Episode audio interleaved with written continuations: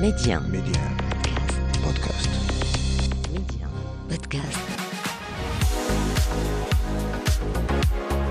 Alors j'adorais, euh, j'adorais créer de l'impact autour de moi. C'est ce qui, c'est ce qui m'anime depuis toujours. Et c'est vraiment essayer de créer un- l'impact, d'où le fait de choisir aussi Dakhla et de m'installer à Dakhla. Il faut oser, il faut oser, il faut poser des questions, il faut pas avoir peur à dire que j'ai besoin d'aide. J'ai commencé ça très très tôt, euh, juste par curiosité et par le fait aussi que mon papa euh, était artiste, mais qui ne, qui ne l'a- on va dire qu'il n'est jamais sorti à la toile ou à la publicité, mais il faisait ça intimement euh, dans son petit cocon familial. Il m'a transmis ça.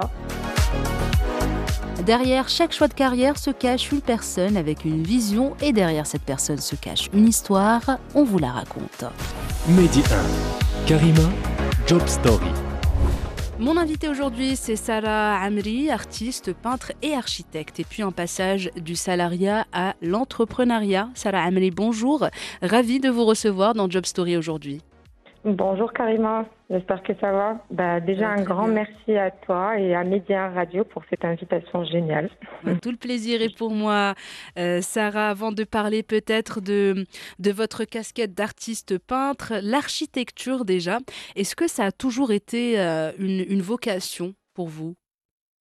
Euh, la vérité, hum, je ne savais pas trop dans quoi j'allais m'embarquer quand, quand j'ai pu euh, voir l'École nationale d'architecture. Mais j'entendais parler de l'archi, mais pas plus que ça, surtout à un jeune âge, euh, quand j'avais 17 ans aussi, euh, dans mon bac. Mm. Mais c'était plutôt justement le côté artiste et la curiosité que m'a donné ce que m'a donné cet art et, et ma curiosité envers l'art qui m'a Mm. vraiment poussé à, à découvrir un métier qui pourrait justement me donner cette opportunité de me développer en tant qu'artiste et de gérer cet art en tant que moyen pour arriver à certains à, à mes fins.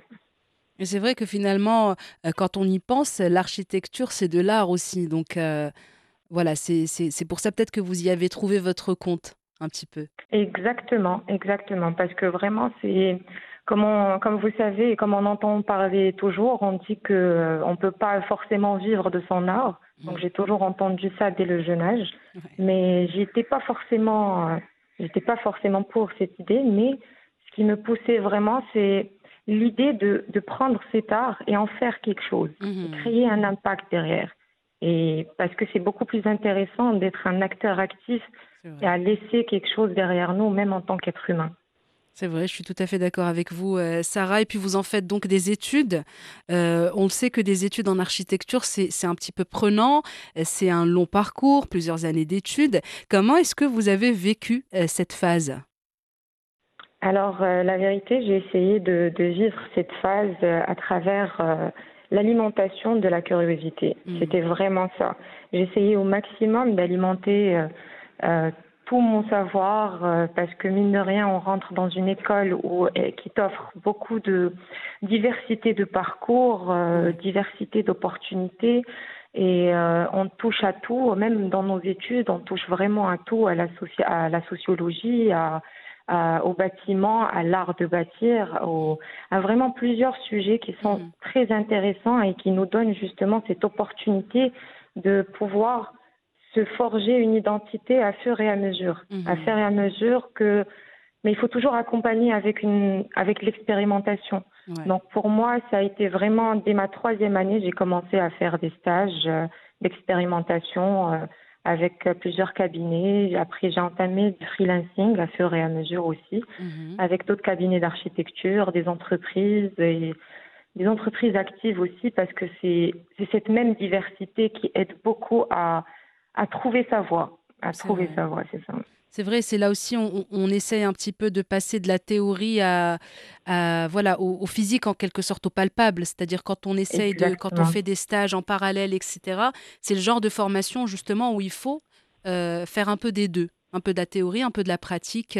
Et, justement, peut-être, est-ce que vous préconisez ça, petit message ou conseil pour cette fois les jeunes qui nous écoutent, vu qu'on parle d'études et qui feraient justement des études en architecture ou qui aimeraient en faire Comment, d'après vous, est-ce qu'on peut traverser cette période de la façon la plus fluide possible? Alors, il faudrait justement de, pouvoir euh, alimenter toujours la curiosité. Je reviens mmh. toujours vers cette curiosité parce qu'elle est très importante, vraiment. Mmh. Mis à part la documentation, l'information et la recherche d'informations, le meilleur moyen pour arriver à au moins cerner, pas complètement, mais aider à cerner le domaine et, tout, et toute son opportunité, mmh.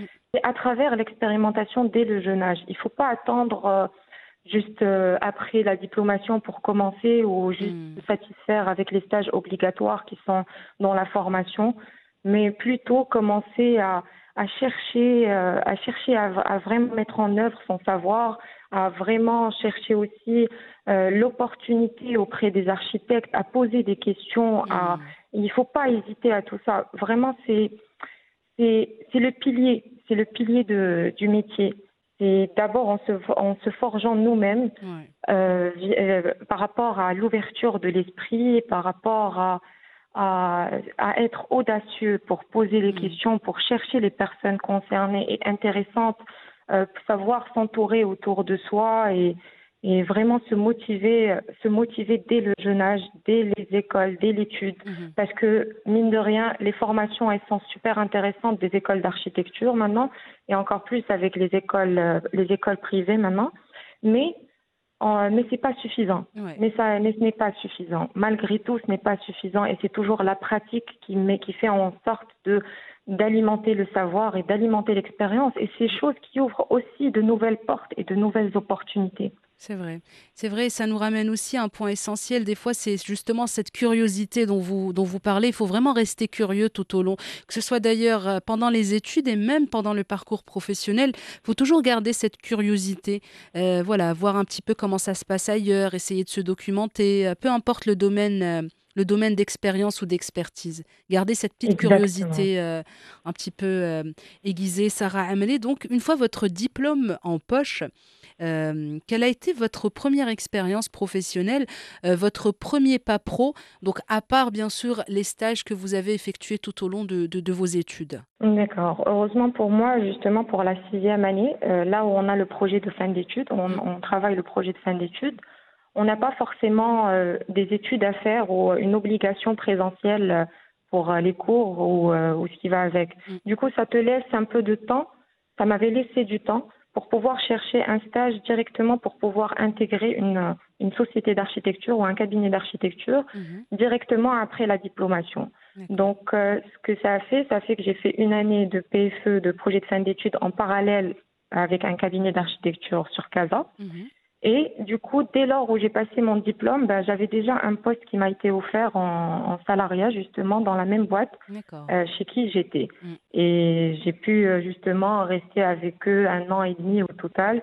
Et c'était vraiment une très, très bonne expérience parce que aussi, c'était euh, une expérience aussi qui touchait vers le BIM d'autres logiciels. Et, mm. et vraiment, c'était encore une nouvelle ouverture vers un nouveau, vers un, vers une nouvelle projection moi-même, je ne savais pas forcément euh, qu'elle existait.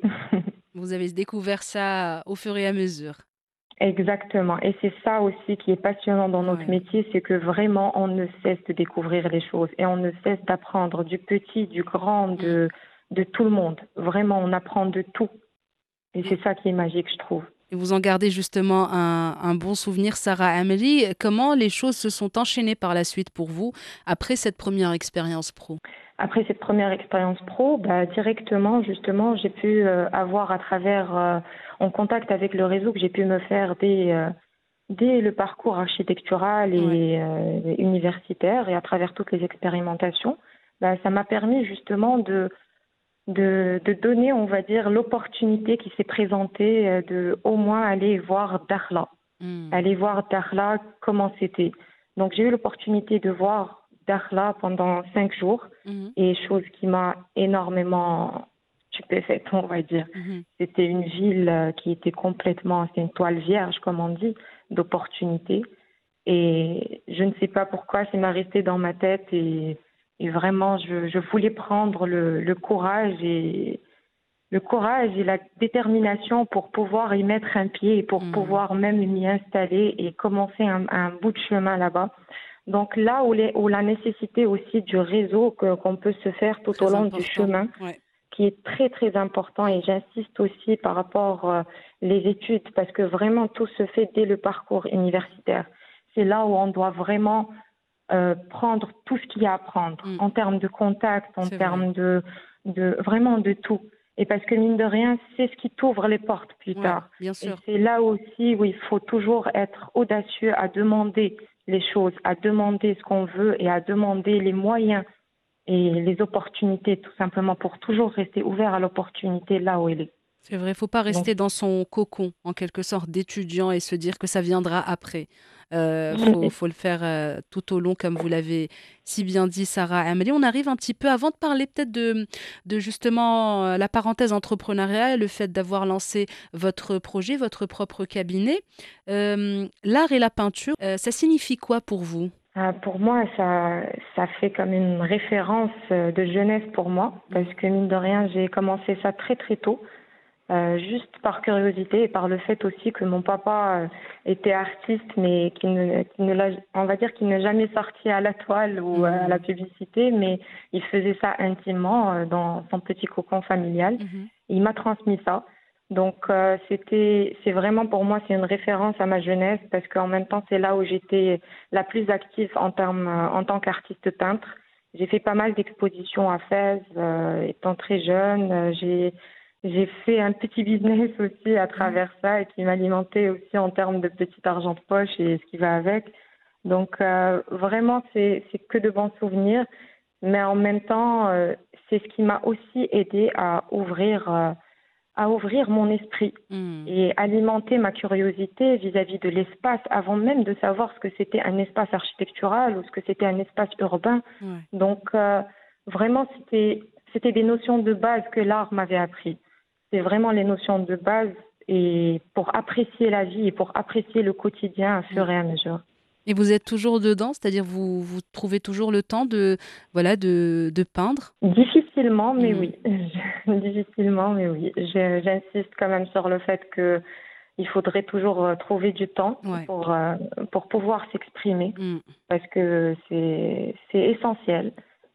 Donc euh, voilà, j'essaie, j'essaie comme je peux parce que j'estime déjà que je fais déjà de l'art à travers Bien mon sûr. métier. Bien sûr, on est d'accord. Bien sûr, ça se rejoint. C'est le même, euh, c'est le même univers. Après, euh, voilà, si c'est quelque chose que vous aimez, qui vous stimule et qui vous, qui vous motive, c'est bien de, de trouver un petit moment pour, bah, pour le faire. C'est même thérapeutique. Exactement. C'est plus un sens- ça a plus un sens thérapeutique maintenant. Donc, vous arriverez à trouver, euh, je l'espère, un peu plus de temps peut-être pour, euh, pour pouvoir faire ce que, aussi. ce que vous aimez aussi. Et on arrive euh, là maintenant à hum, l'entrepreneuriat. Euh, vous êtes lancé, vous vous êtes lancé dans cette aventure avec une idée de, de projet, de lancer votre propre cabinet. Euh, Rapprochez-nous un petit peu de, du pourquoi, du comment en quelque sorte. Pourquoi avoir ressenti ce besoin de, de vous lancer à, à- à votre, à votre propre compte? Quelle a été l'idée derrière? Est-ce qu'il y a eu un processus de réflexion? Voilà, comment ça s'est s'est passé pour vous dans ce sens? Bien sûr, il y a toujours eu un process de réflexion dans le sens où, à travers, euh, à travers mon expérience avec euh, dans le salariat déjà, euh, il y a, on est toujours affronté et confronté à plusieurs défis, à plusieurs, euh, à plusieurs heures de travail, à plusieurs, euh, à plusieurs contraintes, j'ai envie de dire. Mais Mhm. aussi, c'était plus le besoin de, le besoin de l'indépendance. C'était, ça émane vraiment de ce besoin d'indépendance parce que on fait ça, on fait ça pour le compte de personne d'autre et c'est et c'est tout aussi bénéfique. C'est tout aussi bénéfique. Je ne euh, je ne rabaisse pas ça, pas du tout, loin de là. C'est ça, ça forge beaucoup la personne. Mais pour moi personnellement, c'était c'était une c'était en mode allez, c'est maintenant ou jamais. Tant qu'il n'y a pas encore, euh, tant que je n'ai pas encore d'engagement euh, personnel Mm. tant qu'en- encore que je n'ai pas certains engagements et responsabilités importantes dans ma vie, Mm. bah autant prendre le risque dès maintenant. C'était la prendre, c'était la prise de risque et qui va mener vers vers l'indépendance. Mm. Parce que mine de rien, il faut bien commencer à un moment et se casser la gueule comme on Bah dit. oui, Euh, donc autant le faire au plus tôt. c'est vrai. C'était- C'était ça. C'était ça vraiment euh, la décision et pour, pour vraiment commencer mon propre, mon propre chemin indépendant, indépendamment de, des autres. Et le, euh, le fait d'avoir effectué justement ce passage du salarié à l'entrepreneuriat, est-ce que c'était euh, fluide euh, pour vous? Parce que beaucoup appréhendent justement ce passage de, voilà, de la stabilité du CDI à l'incertitude, entre guillemets, de, de, de l'entrepreneuriat. Comment ça s'est passé pour vous, tout simplement? Est-ce que c'était fluide? Il y avait une, une préparation en amont Vous aviez donc, par exemple, un pied ici, un pied là-bas Ou voilà, comment ça s'est comment ça s'est concrétisé pour vous? Comment s'est fait le le, passage? Le passage s'est fait à travers une longue et longue réflexion. Hmm. Parce que c'est vrai que ça serait mentir de dire que c'est bon, c'est venu du jour au lendemain et, hop, euh, on sort. on l'a dit en même temps. Voilà, ça ne pas comme ça malheureusement. Mais euh, mine de rien, c'est pas mal de réflexion, pas mal de doutes, pas mal de peur, hmm. Pas mal de... Surtout la peur. Surtout la peur, euh, c'est elle qui fait retarder la décision de cette, fameuse décision. Hmm. Mais, mais justement, cette même peur, c'est elle, que, c'est elle qui donne la force, mine de rien, d'avancer après. Parce que dès lors où tu atteins des mini-objectifs, il faut déjà commencer par les mini-objectifs, au niveau personnel et au niveau professionnel, en même temps. Pour pouvoir justement se donner le moteur pour pouvoir avancer encore plus, encore plus loin, et encore plus loin, et encore plus loin. Donc, euh, ça serait vraiment mentir de dire que c'est facile, non pas du tout. Mm. Mais il faut, il faut maintenir le rythme. Il faut vraiment. Euh, c'est plein de moments de doute, c'est plein de moments où en même temps tu te rassures toi-même, tu cherches à être rassuré auprès de tes proches, tu, tu, tu essayes de chercher l'information là où, là où tu peux.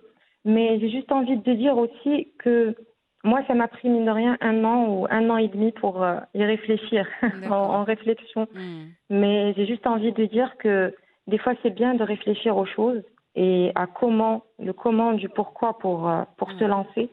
Mais c'est aussi important de laisser le côté euh, de flou que j'appelle la surprise. Que j'appelle la surprise. C'est-à-dire, on fait ce qu'on doit faire, on se prépare un minimum. Un peu plus que le minimum d'ailleurs, mm-hmm. mais il faut bien à un moment ou à un autre sauter le pas. Parce que la peur, elle ne va faire que euh, que s'alimenter encore et encore de peur. Donc, ce qui serait intéressant, c'est que vraiment regarder cette peur en face mm. et la sensibiliser pour qu'elle soit vraiment ton amie. Parce que mine de rien, c'est cette même peur qui va être ta force à fur et à mesure. Exactement. Vous avez dit euh, quelque chose de très important, justement, cette notion de, de, euh, de, la peur. Si on la laisse un petit peu prendre le dessus, ben, elle va finir par nous, par nous bouffer, voilà, pour dire les choses euh, de façon la plus simple possible. Mais par contre, si on l'utilise intelligemment, elle peut nous faire sortir de notre zone de confort. Donc c'est à chacun comment il, veut justement euh, déployer ou utiliser cette, cette peur, soit en son intérêt, soit, soit contre, contre lui ou elle. Sarah Amri, vous avez parlé euh, il y a un petit moment de l'influence artistique de, votre euh, papa, donc euh, sur, sur vous, sur votre, oh notamment durant votre enfance. la famille, l'entourage de façon générale, on sait que c'est très très important dans, notre épanouissement professionnel. Quel rôle ont joué justement vos proches tout au long du processus? Alors quand on parle de proches, on parle bien sûr de famille, mais aussi d'entourage, les gens qu'on décide de faire entrer dans nos vies. Comment ça s'est passé Exactement. Alors euh, pour moi, la vérité, j'ai eu des parents euh, magnifiques, j'ai eu un entourage qui m'ont énormément poussé vers l'avant et poussé au-delà de mes limites dès le jeune âge. Que ça soit à travers, euh, que ça soit à travers le sport. D'ailleurs, j'en remercie énormément mes parents par rapport à ça. Ils nous ont initiés dès le jeune âge à travers le sport, à travers l'art, la culture et tout ce qui va avec. Pour pouvoir justement avoir cette ouverture d'esprit. Et c'était toujours dans le sens où tu peux toujours faire mieux. Il y a toujours mieux à faire. Mm. Si tu arrives à un certain stade, même où tu te dis que tu es professionnel, non, tu es encore loin d'être professionnel. Mm. Tu peux encore donner plus. C'est pas forcément une pression, mais c'est une bonne pression. Dans le sens où vraiment j'ai toujours été encouragée par mes proches et même par rapport justement à mon entourage que, que j'ai choisi de faire entrer, comme vous avez dit, mm. parce qu'il est essentiel de savoir choisir avec qui on s'entoure. Et ils ont été aussi d'un aide incroyable et, et vraiment d'un soutien incroyable. Parce que c'est vraiment au moment de faiblesse et au moment où de, de détresse, j'ai envie de dire, et de peur, à fur et à mesure qu'il te prend par rapport à chaque nouvelle expérience, par rapport à, par rapport à chaque nouveau défi, et eh ben mine, mine de rien, c'est ton repère. Ouais, ton entourage est ton repère. Peu importe s'il est loin, peu importe si on est à, à des continents de différence, mais c'est ça fait la, ça fait la force, ça fait la force émotionnelle, ça fait ça alimente la motivation, ça alimente tout ça mm. et c'est hyper nécessaire pour euh, surtout pour les moments de doute et les moments de détresse. Donc alhamdoulilah, je remercie vraiment Dieu pour euh, pour mes parents, pour euh, mes frères et sœurs et aussi tout mon entourage qui m'a été d'un aide incroyable c'est très très important d'ailleurs, c'est hyper important parce que ça peut être euh, notre force comme ça peut être notre faiblesse. Et surtout, à double tranchant. à double tranchant, exactement. Et là, on parle bien sûr de voilà des, des, gens qu'on apprend à connaître à travers le temps et non pas notre famille parce que voilà notre famille généralement euh, on l'aime comme elle est et il euh, n'y a pas de souci par rapport à ça, mais c'est plus les gens qu'on arrive un petit peu à à faire rentrer dans, nos vies. Il faut faire, hyper, faut faire hyper attention et être vigilant parce qu'ils peuvent, ça, euh, peut jouer contre nous. Voilà, parce qu'en plus, on, est amené à rencontrer euh, plusieurs personnes tout au long de notre vie. Et franchement, c'est pas si facile que ça de, de savoir euh, gérer ce relationnel. Mm. Et on entendra beaucoup, justement, on, on entend beaucoup ce, ce qui nous déplaît. Mm. On entend beaucoup que tu peux pas faire ça si tu as pas quelqu'un, l'ici, le conditionnel. Mm. Donc, euh, on entend beaucoup, beaucoup et au quotidien tout ce genre de d'expression, j'ai envie de dire. Mm. Donc, c'est pour ça que l'entourage proche et ceux qu'on choisit de faire rentrer, il est essentiel qu'ils soient filtrés, comme on dit. Exactement. Sarah Amélie, cette fois, peut-être, euh, c'est quoi la suite pour vous, le prochain objectif ou euh, peut-être euh, voilà un, un, rêve que vous voulez euh, réaliser ou concrétiser dans le futur proche ou, lointain? Alors j'adorerais j'adorerais créer de l'impact autour de moi. C'est ce qui c'est ce qui m'anime depuis toujours et c'est vraiment essayer de créer l'impact, d'où le fait de choisir aussi Darla et de mmh m'installer à Darla et créer ma société aussi à Darla d'architecture et mon cabinet d'architecture. Mmh parce que clairement, c'est un territoire euh, qui est tellement vierge et qui donne, qui donne toutes les opportunités. Il y a encore tout à faire ici. c'est tellement beau aussi. J'aimerais, ouais. Donc, euh, vraiment, mon rêve, c'est de contribuer à cette évolution. Mm. Et l'évolution de Dakhla et sa région. Et ça explique aussi pourquoi Dakhla, pourquoi le Sud, surtout à travers aussi le potentiel énorme de, mm de, progrès de notre pays toujours vers le sud. Donc, euh, faire partie de, cette histoire me ferait le plus grand, le plus grand plaisir.